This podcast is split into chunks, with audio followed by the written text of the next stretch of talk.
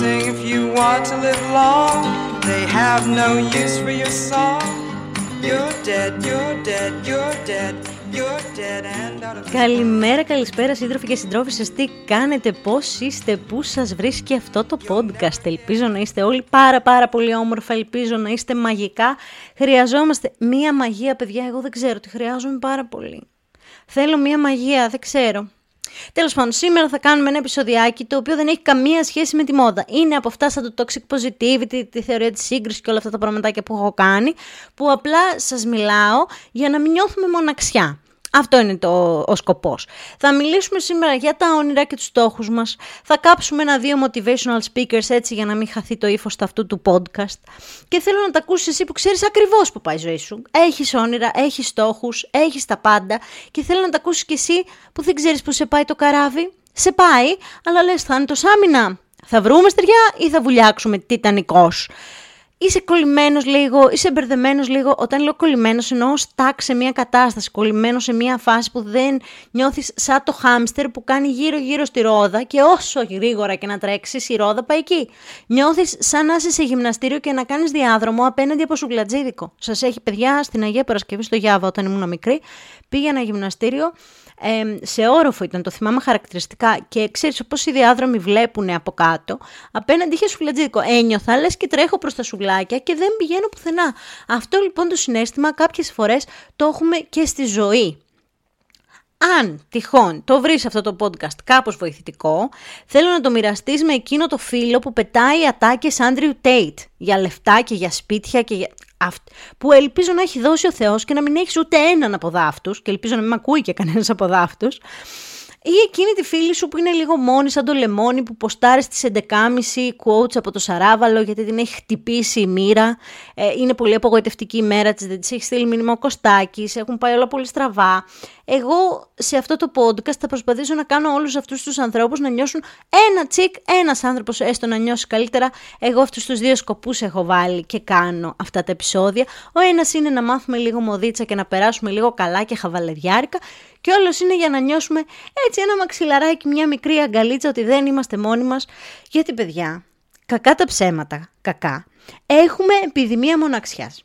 Δεν είμαι life coach, δεν είμαι dating coach, δεν είμαι ψυχολόγος, δεν είμαι τίποτα από όλα αυτά, motivational speaker, τίποτα, τίποτα, τίποτα από όλα αυτά. Ένα bachelor στην ψυχολογία το έχω από το πάλι ποτέ, αλλά δεν το έχω χρησιμοποιήσει και ούτε ποτέ.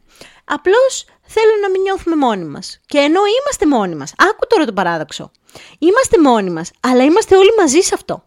Και έτσι θα προσπαθήσω και σε αυτό το επεισόδιο να σου δείξω ότι μπορεί και να μην διαφέρουμε τόσο πολύ στο τέλος. Πολλοί άνθρωποι, για να το ξεκινήσω επιτέλους αυτό το επεισόδιο, συμπεριλαμβανομένου και εμού του εδίου που λέει και η Άτζελα, δεν έχουμε την παραμικρή ιδέα τι θέλουμε να κάνουμε στη ζωούλα μας τελειώνεις το σχολείο και πρέπει να μπεις σε ένα πανεπιστήμιο καλή ώρα όπως μπήκα εγώ ψυχολογία. Τελειώνεις από εκεί, θέλεις να κάνει. Δεν, δεν ξέρεις ακόμα τι θες να κάνεις. Κάπου εκεί μέσα αρχίζεις και ανακαλύπτεις ότι μάλλον έχεις κάνει το σωστό ή το λάθος ή κάτι. Και απ' την άλλη έχεις τους γονείς σου και την κοινωνία ολόκληρη την ελληνική, που τώρα αυτή τη στιγμή οι άνθρωποι θεωρώ είναι συνταξιούχοι, που έχουν κάνει μέσω όρο μία με δύο δουλειές, μία με τρεις. Άντε, να, να είμαι επίοικης.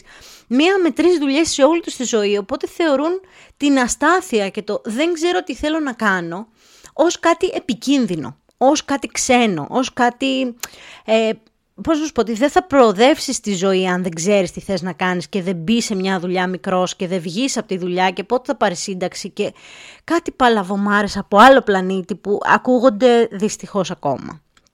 Στον αντίποδα έχεις εκατοντάδες self-made millionaires που σου δίνουν εντολές και οδηγίες και σου δίνουν tips για το πώς να αποκτήσεις αυτή τη ζωή που στην πραγματικότητα δεν ξέρεις καν αν τη θες με μπόι μάθεις όλα αυτά, έτσι. Δηλαδή, αν ξυπνήσεις 5 το πρωί αντί για 8, θα κερδίσεις άλλες 4 ώρες, 3, αλλά ας πούμε όταν ξυπνήσεις 4 αντί για 8, ε, θα κερδίσεις άλλες 4 ώρες για να δουλέψεις πιο πολύ από τον ανταγωνισμό αν είναι δική σου η εταιρεία, πιο πολύ από τον συνάδελφο για να πάρεις την προαγωγή.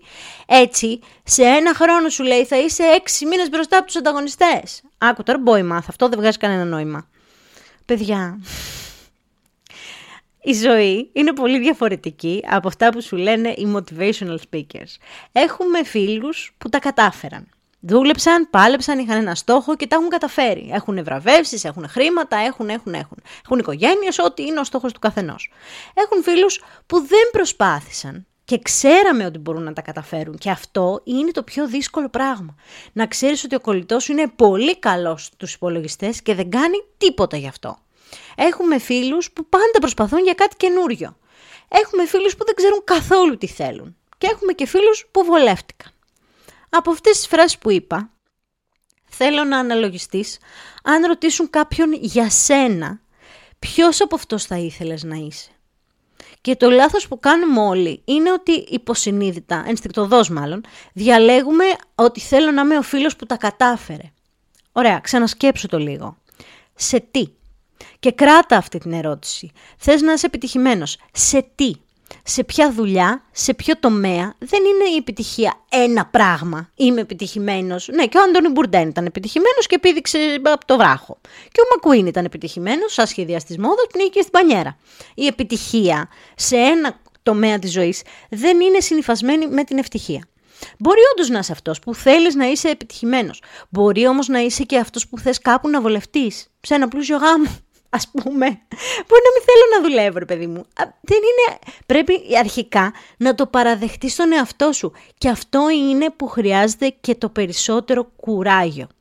Σας έχουμε φάει τα σωθικά, εγώ προσωπικά σας έχω φάει τα σωθικά ότι η ψυχοθεραπεία, η ψυχανάλυση, η συμβουλευτική, οτιδήποτε επιλέξεις να κάνει ο καθένας, ε, έστω ένα life coaching, ένα, τα βιβλία αυτοβοήθειας, όλα αυτά, είναι πάρα πολύ σημαντικά γιατί δεν ξέρουμε Πού μας πάνε τα τέσσερά μας πόδια που έλεγε και η κοπέλα στη Σιαλιαροπούλου. Όλα ξεκινάνε από μέσα μας. Είτε θέλεις να το δεχτείς είτε όχι. Πόσο καλά σε ξέρεις. Δηλαδή από το στυλ των ανθρώπων να το πάρεις. Ας τα χέστα. Όλα στον αέρχαρτο πόλεμο που λέει η Νατάσα. Δεν έχουμε ιδέα ποιοι είμαστε. Πόσο σου επιτρέπεις να κάτσεις μόνος σου με τη σκέψη σου, χωρίς εμένα στα αυτιά σου, πρόσεξε, χωρίς την Κατερίνα Στανίση, στα αυτιά σου για να καταλάβεις τι πραγματικά θέλεις και τι θέλεις να πετύχεις. Είναι πάρα πολύ δύσκολο να καταλάβεις και ποιος είσαι και πού θες να πας και όλα αυτά αν δεν το κόψεις κομματάκια. Αλλά θα έρθω σε αυτό σε λιγάκι. Ας πάμε ρε παιδί μου στην ταινία η Divergence. Εγώ είμαι αυτός ο σπαστικός φίλος παιδιά που του βάζει το σπιρτόκο του το οικονομίδι λέγοντας του καλά θα σου βάλω κάτι να γελάσουμε. Πρώτη φορά που μου βάλαν το σπιρτόκουτο μου είπανε θα δούμε κομμωδία για να γελάσουμε. Και εγώ, παιδιά, κόντεψα να βάλω τα κλάματα γιατί έβλεπα μια βαθιά κοινωνική ταινία της προβληματικής μου χώρας, με προβληματικές συμπεριφορές. Εντάξει, Βαγγέλη, τι θα γίνει με τη Λίντα; Okay. Εντάξει, τώρα αναγνωρίζω τα διαμαντάκια της κομμωδίας που μας χάρισε ο Οικονομίδης μέσα από την ταινία. Έτσι λοιπόν ακριβώς, άσχετο αυτό το, το παραλήρημα που έπαθα τώρα με τον ε, Σπιρτόκουτο, έτσι είδα και τους Divergence.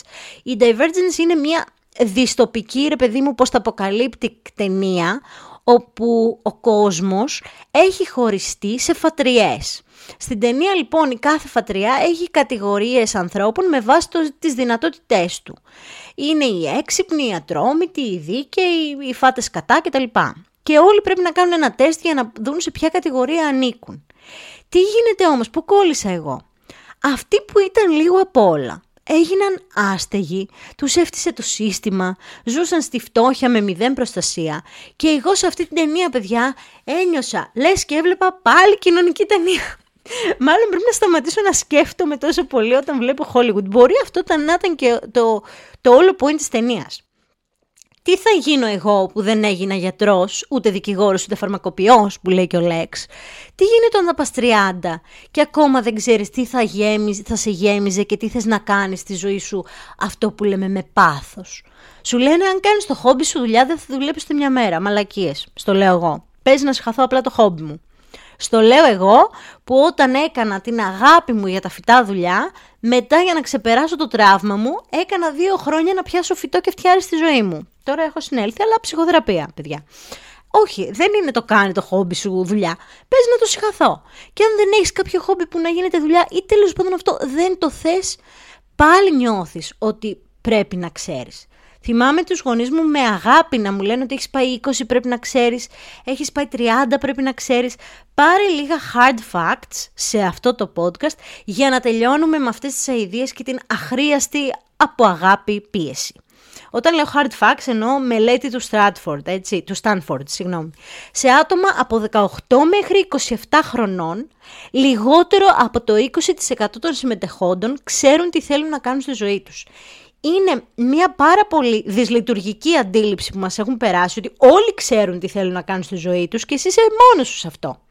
Μέσα σε αυτό το 20% θέλω να βάλεις τώρα τα άτομα τα οποία γουστάρουν το πτυχίο που κάνουν και δεν έχουν την παραμικρή ιδέα τι θα είναι το day to day της δουλειάς, τι θα κάνουν σε καθημερινή φάση. Βλέπε δικηγόροι ας πούμε, π.χ. Έχουν ρομαντικό, θα πνιγώ κιόλας, θα πνιγώ από το πάθος. Έχουν ρομαντικοποιήσει τα μίντια όλες τις δουλειές που απαιτούν 18-20 ώρες και νομίζεις ότι θα παίζεις ξέρω εγώ στο Suits, ότι θα παίζεις στο How to Get Away with Murder και στο τέλος της ημέρας παίρνεις σύνταξη κάνοντας αιτήσεις για τον νόμο Κατσέλη. Πώς δεν θα πάρεις μετά μανιτάρια, ψυχοφάρμακα, δεν θα πίνεις ουίσκια, κάτι για να γλιτώσεις.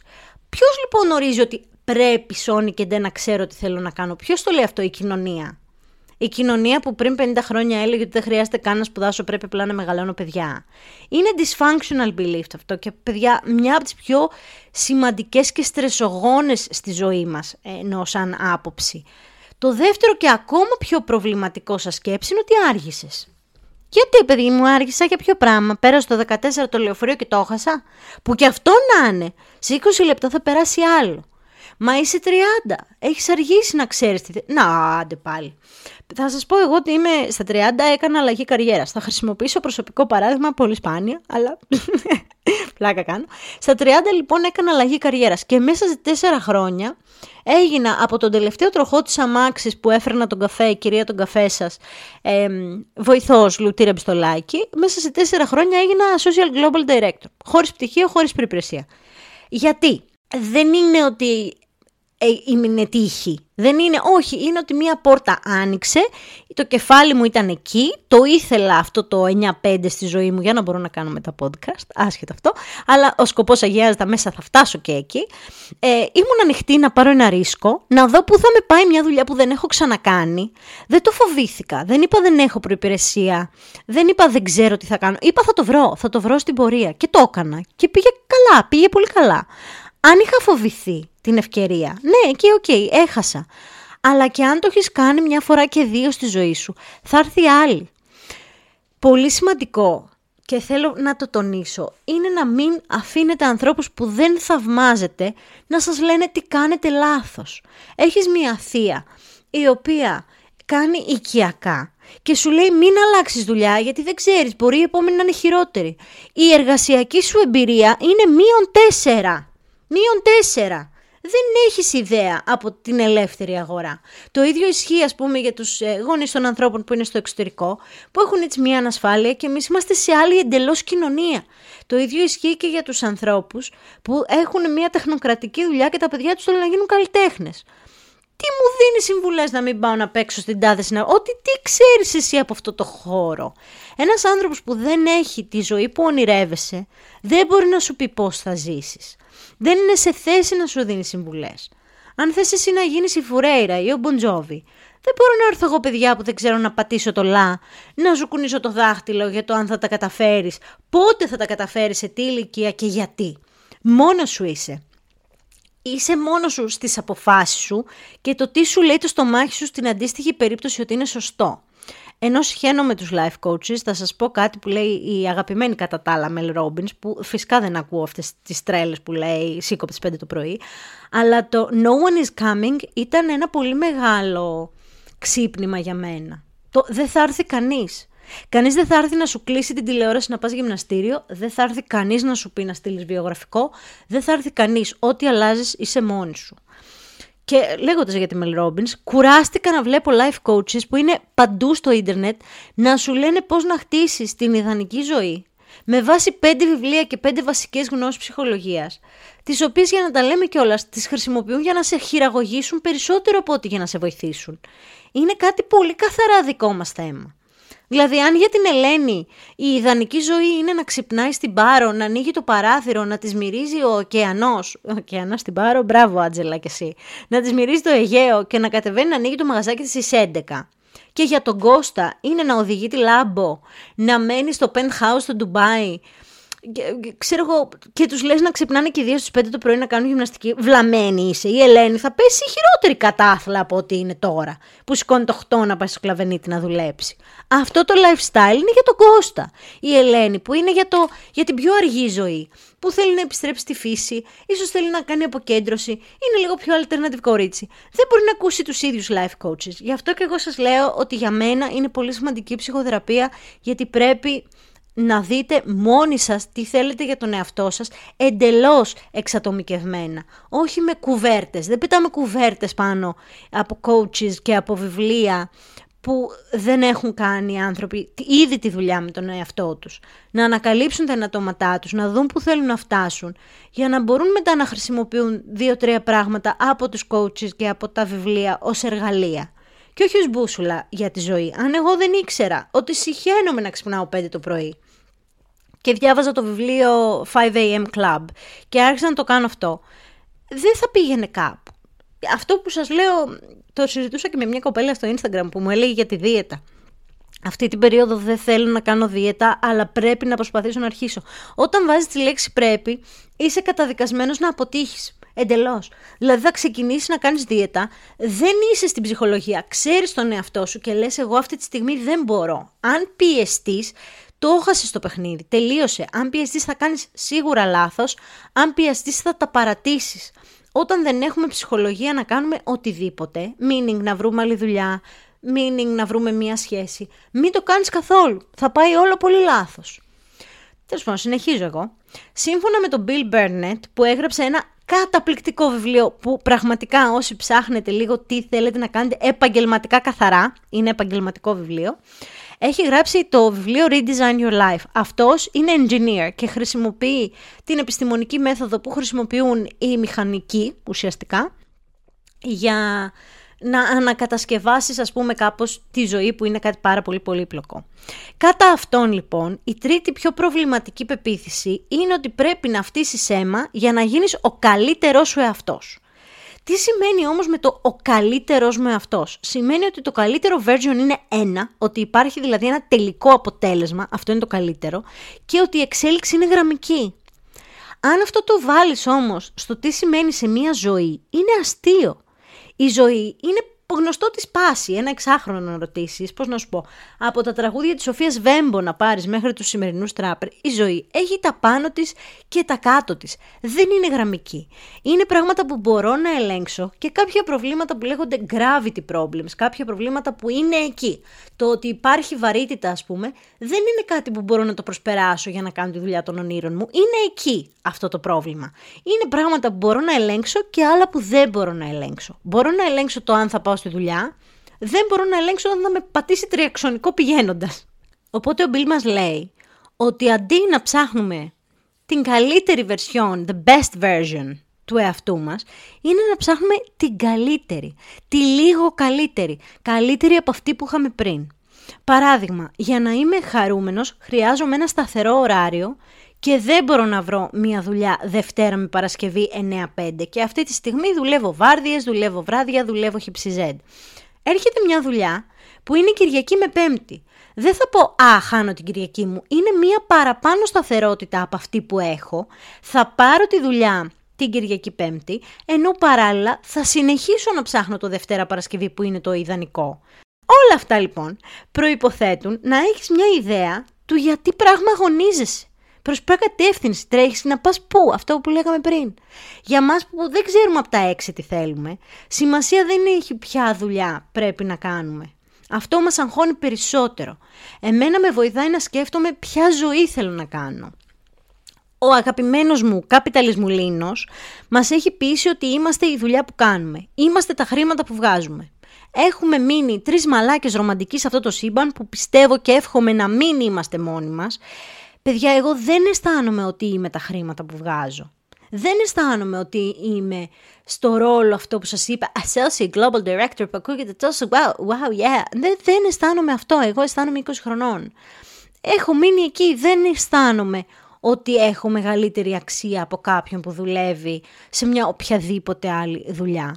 Δεν θέλω ρεμπρό να μου πεις πόσα εκατομμύρια έβγαλε τα αφεντικό σου εξαιτίας σου. Δεν λέει τίποτα για σένα. Πες μου τα μέρη που θες να δεις, πες μου τι νέο θες να δοκιμάσεις. Παιδιά, ειδικά στην Αγγλία ο κόσμος έξω, έξω από τη δουλειά του, έξω από το αντικείμενο της εργασίας του, είναι σαν ζόμπι. Ψέρνεται με τα ακουστικά σαν τα crawlers από τα παιχνίδια με τα ζόμπι που παίζουμε από το ένα κτίριο στο άλλο. Από τη δουλειά στο γυμναστήριο και τούμπαλιν. Όχι, φάει κατά, κάνε όνειρα παλαβά και αν δεν βγουν ποτέ, it's okay, αλλά κάνε κάτι. Δεν είμαστε η καριέρα μας. Και ξέρετε πώς μπορώ να είμαι σίγουρη γι' αυτό, όχι μόνο από τη δική μου εμπειρία.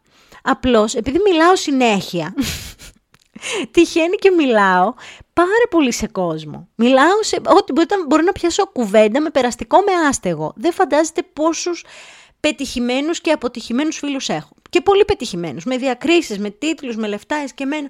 Στο τέλος ξέρεις τι σου λένε; Δούλεψα όσο δούλεψα, αλλά χαρά μου δεν είναι δικοί μου άνθρωποι, άνθρωποι που έχω δίπλα μου. Οι φίλοι μου, η οικογένειά μου, ο σύντροφός μου και οι στόχοι μου που τους έκανα, αλλά είναι ένα κομμάτι μου. Και όσο, το παράδοξο είναι ότι όσο πιο πετυχημένος είναι ο άνθρωπος στον οποίο μιλάς, τόσο περισσότερη βαρύτητα δίνεις στους ανθρώπους αντί για το στόχο. Π.χ. Έχω έναν φίλο που πήρε π.χ. μια διάκριση στη δουλειά του και ενώ έχει τη διάκριση και είναι ο μικρότερος με τη διάκριση και, και, και σου λέει «OK, ναι, εντάξει, είναι μια δουλειά.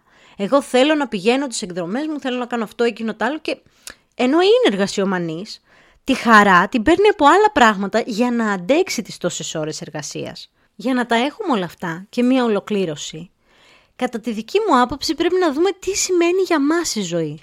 Όχι ποιο είναι το νόημα της ζωής, γιατί αυτό προφανώς είναι πολύ φιλοσοφικό, αλλά ποιο είναι το νόημα της δικής μου ζωής. Και αν κάτσω να σκεφτώ για ποιο λόγο έχω έρθει σε αυτή τη γη έτσι σκέτο, θα πρέπει να πιω ένα μπουκάλι και Ray Hendrix στην καλύτερη και να ακούσω το χέρι του Johnny Cash στο repeat. I hurt myself today to see if I still feel I focus on the pain What if, σκέψου ρε παιδί μου τη ζωή σαν ένα βιβλίο. Είναι πιο εύκολο να γράψεις ένα βιβλίο ή να γράψεις μια πρόταση; Θα σου πω. Πιο εύκολο είναι να γράψεις μια λέξη και από τη λέξη να σου έρθει πρόταση και από την πρόταση να σου έρθει παράγραφος και από την παράγραφος να σου έρθει αυτό το ρημάδι το επεισόδιο και από αυτό το ρημάδι το επεισόδιο αργότερα θα φτιάξεις ένα βιβλίο.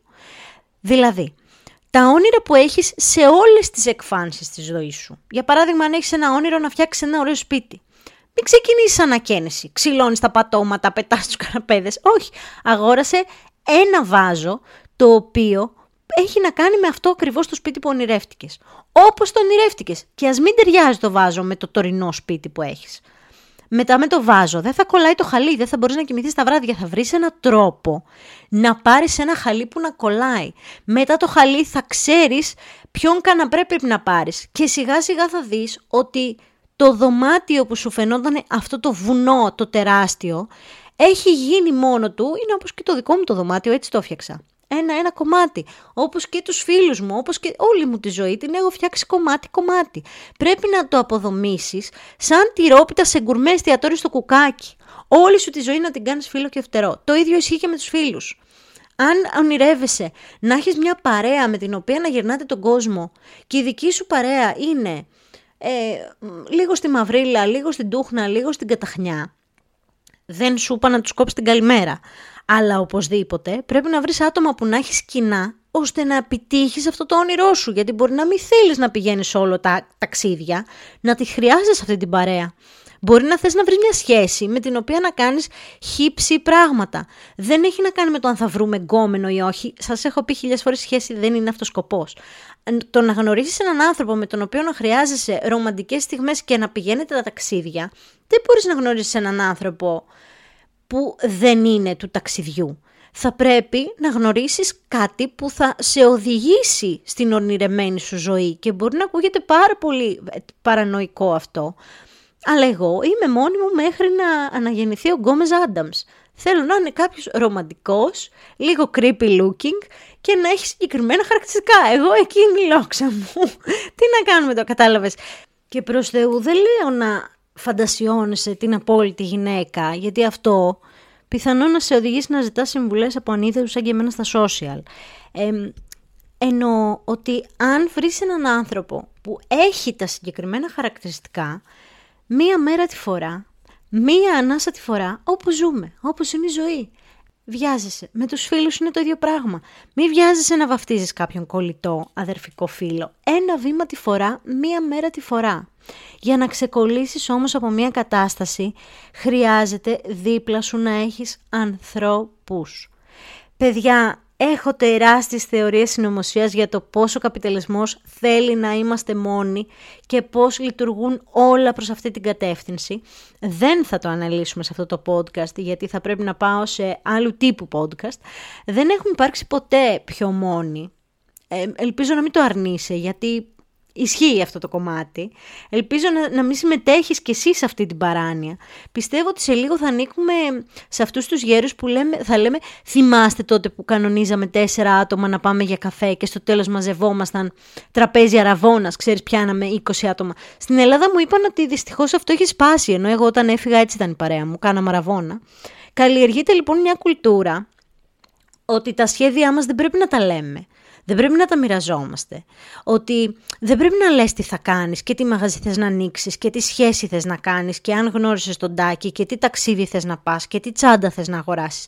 Γιατί θα στοματιάσουν. Γιατί ο κόσμος είναι κακός. Παιδιά δεν είναι. Υπήρχαν θεωρίες ειδικά στα πρώτα βήματα της ψυχολογίας σαν επιστήμης που αυτή με τα, ας πούμε, με τα Volt που κάποιοι έκαναν ηλεκτροσόκ στους άλλους για να δείξουν πώς όταν ο άνθρωπος έχει τον έλεγχο, πώς μπορεί να κάνει κακό σε κάποιον, που τελικά ακυρώθηκαν. Υπάρχουν πάρα πολλές θεωρίες ότι ο άνθρωπος είναι κακός που σιγά σιγά ακυρώνονται, αλλά και από προσωπική εμπειρία να το πάρεις. Έχω ακούσει άπειρες εταιρείες που λένε ότι με τη βοήθεια φίλων και συγγενών άνοιξα το πρώτο μου μαγαζί. Έχω και προσωπική εμπειρία, δεν θέλω να γίνω η Λιάννα Παπαγεωργίου, ρε παιδί μου, εγώ, εγώ, εγώ, τα έχω κάνει όλα, ξέρεις. Αλλά έχω κάνει δύο-τρία πράγματα δικά μου και θέλω να σας πω ότι η οικογένειά μου και οι φίλοι μου ήταν πάντα εκεί. Να αγοράσουν ένα φανελάκι από το brand μου, να αγοράσουν ένα φυτό από το μαγαζί μου, να μοιραστούν το βίντεο μου στο YouTube ή ακόμα και αυτά τα podcast που ξέρουν ότι είναι σαν ημερολόγιο και λεφτά δεν βγάζω και ούτε που με νοιάζει, αλλά με στηρίζουν γιατί με αγαπούν. Είναι επειδή έχω τον κόλλο πίσω. Όχι. Είναι επειδή είναι όλοι τους εξαιρετικές ψυχές και εγώ είμαι, είμαι καλός άνθρωπος. Κλαίει η μάνα του πελτέ του κύκνου του ίδιου που λέει και η φίλη μου η Φέη. Τίποτα από όλα αυτά. Σκασμένα κολόπεδα κάνω παρέα και όλοι έχουμε τα σχέδιά μας και τις αποτυχίες μας. Καμία σχέση μη τους ακούς. Πες τα σχέδιά σου και μάθε απλώς να φιλτράρεις τη γνώμη σου, τη γνώμη τους. Μην τα παίρνεις όλα τόσο προσωπικά. Αν σου πούνε ότι θα πάει άπατο και εσύ ξέρεις ότι δεν θα πάει, άκου λίγο τον εαυτό σου. Έχει λίγο εμπιστοσύνη σε σένα. Κάνε με άλλα λόγια ό,τι σου γουστάρει, αλλά μοιράσου το. Ένα πράγμα που μου έμαθε η ζωή στο corporate world είναι ότι όσο expert και να είσαι σε ένα θέμα, πέντε μυαλά είναι πάντα καλύτερα από ένα. Και πρόσεξε, όχι ότι ο άλλος θα σου βρει τη λύση, αλλά όπως ακριβώς στην επιστημονική μέθοδο ο ένας θα πετάξει κάτι λάθος, θα πετάξει μια μαλακία, στην προσπάθειά σου εσύ να υποστηρίξεις τη θέση σου και να φέρεις επιχειρήματα, το μυαλό σου αρχίζει και κατεβάζει καλύτερες ιδέες. Έτσι θα δεις και τις ιδέες σου να εξελίσσονται μέσα από συζητήσεις που κάνεις με άλλους ανθρώπους ακόμα και στους γνωστούς. Ακούστε ας πούμε μια ιστορία. Αν περνάει από το χέρι σου, δώσε μια ιδέα και μια βοήθεια. Και αλήθεια σου λέω, χτυπιέμαι και σκοπανιέμαι. Το σύμπαν θα στο γυρίσει πίσω. Ενέργεια είμαστε. Είμαστε όλα τα πάντα, τα φυτά, τα ζώα, εμείς είμαστε ενέργεια. Την ενέργεια που δίνεις, η ρουφιάνα, πάντα γυρνάει πίσω. Θες να το πεις κάρμα, θες να το πεις πεπρωμένο, μοίρα, χριστιανικό, δεν ξέρω τι, παγανιστικό; Ο, ενέργεια είναι. Ενέργεια φεύγει, ενέργεια έρχεται. Τέλος πάντων, ε, ήθελα να σας πω μια ιστορία. Τη προάλλες, ένας γνωστός μου παρετήθηκε από το εστιατόριο που δούλευε λόγω κακών συνθήκων και γιατί βαρέθηκε τη δουλειά κτλ. Και έχει ένα σκυλάκι αυτός, μπατσόσκυλο. Μπατσόσκυλο εννοούμε δύσκολη ράτσα από άποψη ενέργειας, θέλει πάρα πολύ δουλειά κτλ. Και, και μου έλεγε πώς εκπαιδεύει το σκυλί του, πώς παίζει και τέτοια. Και του άφησα και τον πανικού, λέγω, κάνα δύο μέρες ε, που χρειαζόταν να πάω κάπου. Μη σας τα πολύ λέω το συζητούσαμε και του λέω καθάριση, αφού σου αρέσει, γιατί θες να, αφού δεν θες πια να είσαι ρε παιδί μου στα μαγαζιά, σερβιτόρος και τέτοια, γιατί δεν το κάνεις επάγγελμα, να κάνεις ένα course, να το δοκιμάσεις. Και μου λέει, να σου πω κάτι, το έχω σκεφτεί, αλλά δεν ξέρω, το σκέφτομαι και αυτά. Με τα πολλά με τα λίγα παιδιά το συζητάμε με τον συγκάτοικό του και μου λέει «Ε, είναι τα γενέθλιά τους σε λίγες μέρες, θα βάλουμε τρει-τέσσερι φίλοι λεφτά και θα κάνει το course. Παιδιά, αυτό το παράδειγμα το φέρνω ότι έτσι από μία κουβέντα ένας φίλος μας μπορεί να αλλάξει τη ζωή του προς το καλύτερο. Δεν ξέρεις ποτέ πόσες εταιρείες άνοιξαν με τη βοήθεια ανθρώπων που ήταν στο στενό οικογενειακό κύκλο αυτού που, οικογενειακό και φιλικό εννοώ, που προσπάθησε να κάνει μια αλλαγή. Μην κλείνεσαι, γιατί δεν είσαι τόσο μόνος όσο θέλουν να νομίζεις.